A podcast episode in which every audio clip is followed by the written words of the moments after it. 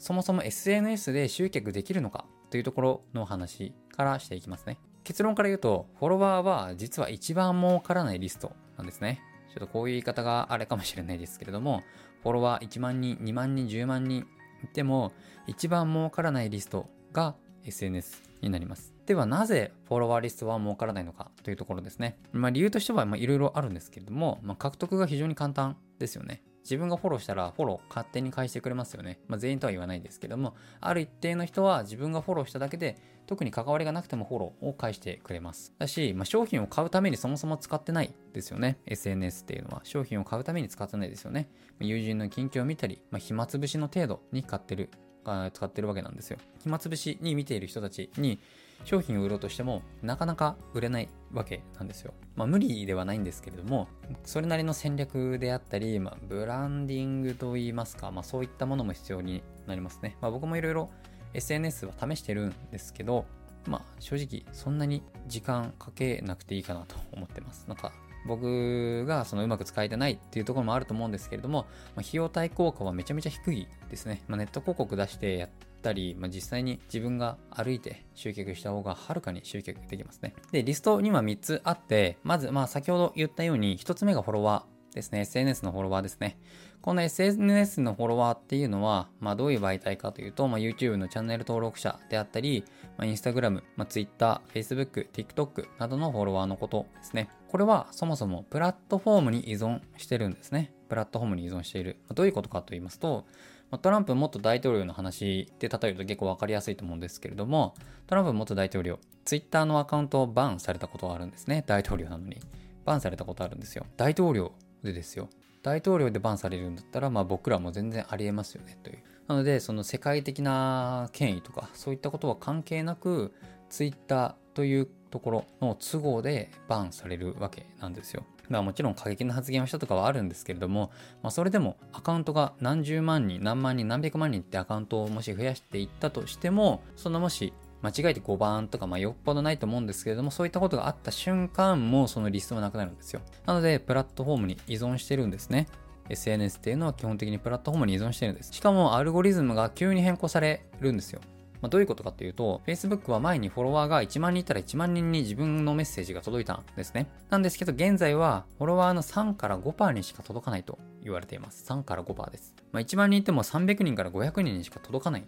ですね。まあ、Facebook フォロワー1万人にするのに今どのぐらいの労力がかかるのかと考えると、まあ、それを頑張っても1万人ではなく300から500人にしか届かないということなんですね。で、あと、インスタグラムが店舗集客にはいいってよく聞くと思うんですけれども、まあ、実際のところ、まあ、うまくやれば、マッチすれば効果はあるんですね。で、なんですけれども、店舗集客ってよく考えてほしいんですけれども、店舗の集客って、ま、ご近所さんに PR した方が簡単に集客できると思わないですか？っていうのが、店舗集客っていうのは結局店舗に来てもらってお金を落としてもらって利益を得るというモデルだと思うんですよ。なので、まあ、例えば東京にある焼肉屋さんがフォロワー10万人いたとします。めちゃくちゃいいねとかついて、まあ、もちろん東京の方とかは来ると思うんですけれども、そのフォロワーのメインの人が、まあ、もし北海道の極端な話ですよ。今日北海道の人が半分だったとしたら、その北海道の人ってなかなか東京に行けないじゃないですか。で、焼肉食べれないですよね。なので、結局店舗集客っていうのは全国、その EC サイトとかやるなら話別ですけれども、店舗に来てもらってお金を落としてもらうという考えであったら、店舗集客はそんなに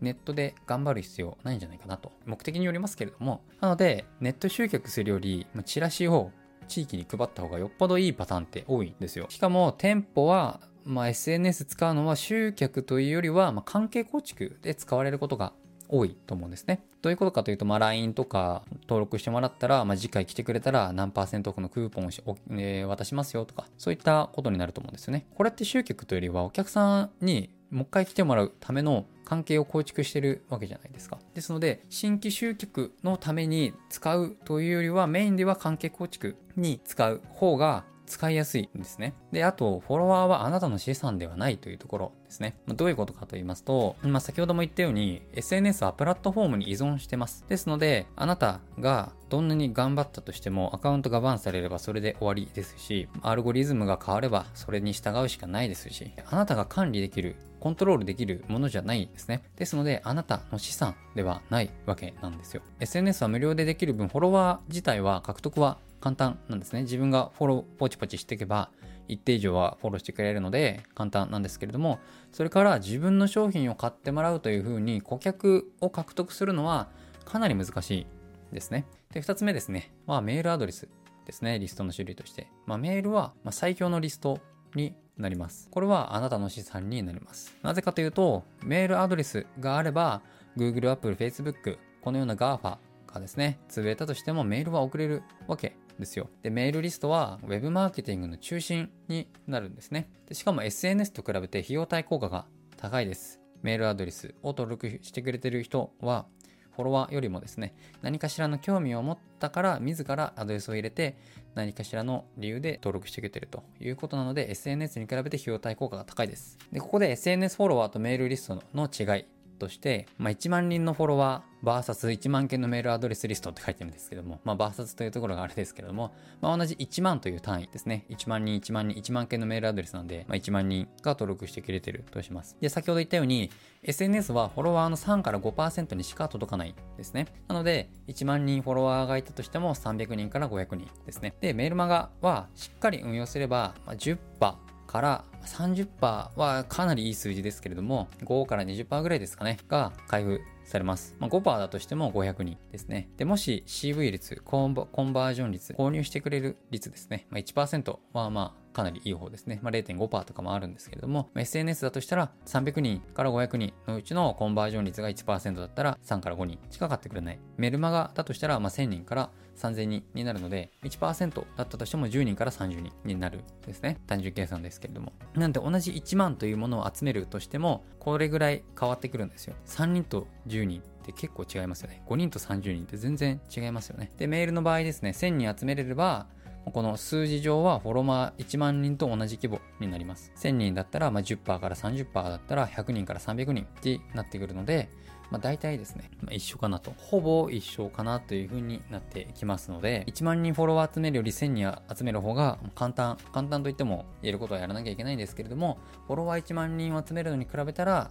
アドレスのリスト1000人集める方がまだ全然できます。じゃあここで、まあ、LINE はどうなのって話があると思うんですけれども、まあ、LINE はですね、まあ、業種によるんですけれども、あの、新規集客というか、お客さんに物を初めに買ってもらうまでは、メールの方が反応がいいですね。まあ、僕のようなこの情報を売ったり、まあ、コンサルティングとか、そういうことをしている方は、まあ、よっぽどと言いますか。であれば、なおさらメールの方が僕の場合は反応が良かったです。で、LINE はですね、かなり獲得が簡単です。あの、皆さん使い慣れてるというのもあって、ボタン1個で友達登録もできるのですごく簡単です。なんですけれども、すぐにブロックされます。まあ、離脱と言いますか、ブロックされますね。だし、どんなに発信しても思ったより反応がない。どんなに凝ったコンテンツを作ったりしても、なかなか反応がないですね。なんですけれども、店舗型は LINE がおすすめです。というのも、先ほどお話ししたように、店舗型は新規集客というよりは、お客さんとの関係構築のために、まあ、LINE を使えば、メールよりも早く返事ができるじゃないですか。メールだったらちょっと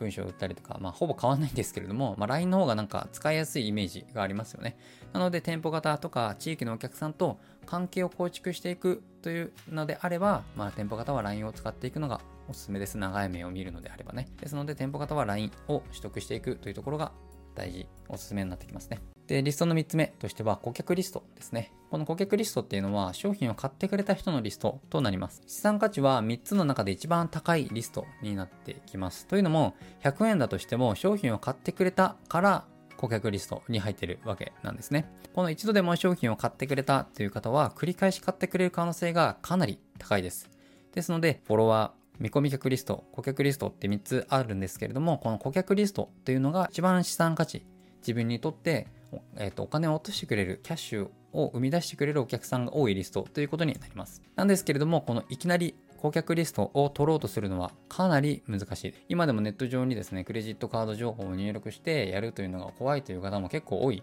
ですよ。だし、えっ、と、数字として無料の場合、無料で何か電子書籍とか PDF を渡すといった場合、お客さん1人当たりの獲得リスト、コストはだいたいまあ1000円から1500円ぐらい。世の中の平均っていう言い方があれですけれども、大体まあそれぐらいになりますね。1000円以下っていうとこもありますけれども、まあ結局、まあどの数字を見るかによるんですけども、お客さんのリストを取るだけだったらまあ1000円前後。で、それが、えー、何か物を買ってもらう、えー、100円なったり、その商品を買ってもらったお客さんのリストとなると、まあ、2万から3万とか、それぐらいが、あの広告費ですね。広告費だから2万か3万かけて、ようやく100円かいくらかのものを買ってくれるというような世界なんですね。ですので、まあ、それだけ広告費をかけれる方はいいんですけれども、やっぱりなかなか難しいじゃないですか。ですので最初に無料でメールアドレスを取ってそこから関係を構築して徐々に徐々にやっていくというところで、まあ、みんなですね、あのまず1000円か1500円ぐらいで1リストを取ってそこから関係を構築してやっていく、